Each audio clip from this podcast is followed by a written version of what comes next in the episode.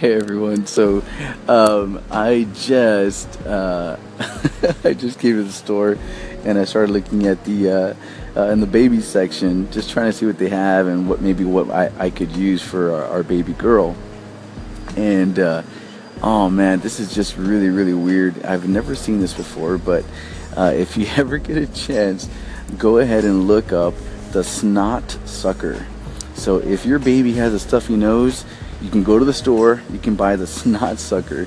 This thing is um, it's it's smart. It's Swedish.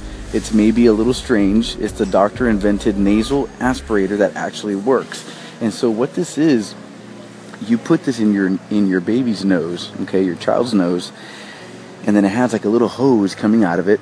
And then, well, guess what you do? You suck the hose. So as you're sucking the the hose, you're sucking the uh, the snot out of your out of your out of your kid's nostrils, and uh, I'm guessing that there's got to be a way to stop it from going into your mouth, um, unless you just got to look at it. But man, I would uh, I would not take a chance at uh, sucking my child's snot and uh, possibly having it in my mouth.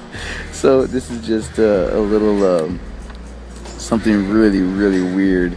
Um, but look it up and tell me what you think.